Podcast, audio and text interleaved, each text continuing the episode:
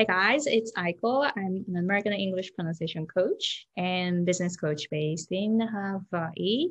え今日は、えっ、と、日本語を教えていらっしゃるスペシャリストの方をお呼びしていますので、あの日本語話者が英語を学ぶときって、その日本語のものを取っていって英語に行くんですけど、今度は、あの、今日、あの、いらっしゃっているゲストでいらっしゃっているきみこさんに、日本語を学ぶときはどういうポイントを教えているのかっていうのを聞いていきたいなというふうに思います。きみこさん、えー、今日は、えー、いらしてくださってありがとうございます。よろしくお願いします。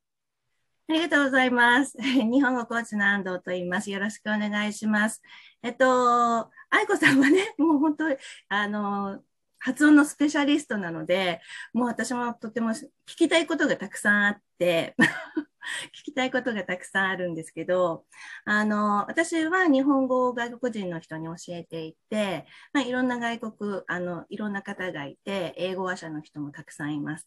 で、えっと、最後までこう、難しい、あの、難しいっていうところが発音で、あの、上級者の人は上に行くためにはもう発音っていうのは必須ですから、なんか今日はそういうところをお話しできればいいかなと思ってます。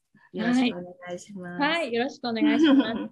さん。えっと、あの、早速なんですけど、あの、きみこさん、この前 YouTube の動画の中で、あの、日本語を日本語らしく話すには、頭をこうやって動かすといいよっていう動画を出されてたじゃないですか。あれを見て私逆を、逆を教えてるんですよ。あの、日本語話者がアメリカ英語を習得するときは、頭を動かさないって教えるんですね。だから本当これ逆だと思って。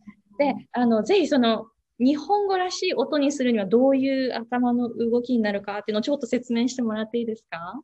はい。えっと、日本語っていうのは、こう、白の考え方っていうのがあるんですよね。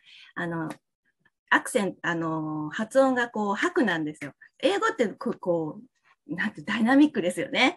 ですけど、日本語っていうのはこの白の考え方っていうのがあって、どうしてもこう、うなずきの このリズムっていうのがすごく重要になってくるんですよね。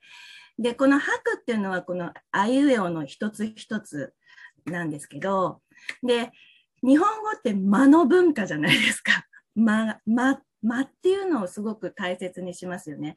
で、その間がどこから来てるかっていうと、やはりこの言葉から来てるんですけど、この日本語のその白の考え方と同時にこのうなずきっていうのは、こう、プットって言って、日本語って2つずつ、あの、ひらがな2つずつくっつけてこう発音するんですよね。例えば、パソコンだと、あの、日本語らしくするとパソコンですね。2つずつ。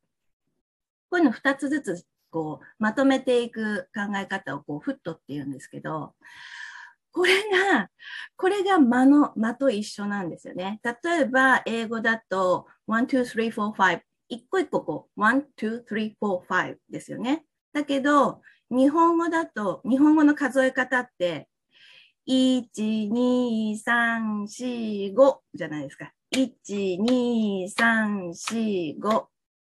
英語っぽくすると、1, 2, 3, 4, 5。でもこれでも変ですよね。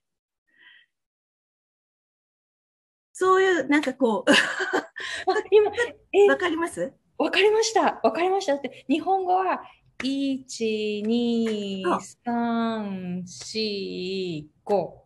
そう。ここで言ってるんです、ここで。ここの、この、吐くって、二つずつフットになってるんですよ。1、2、い、いがあるんです。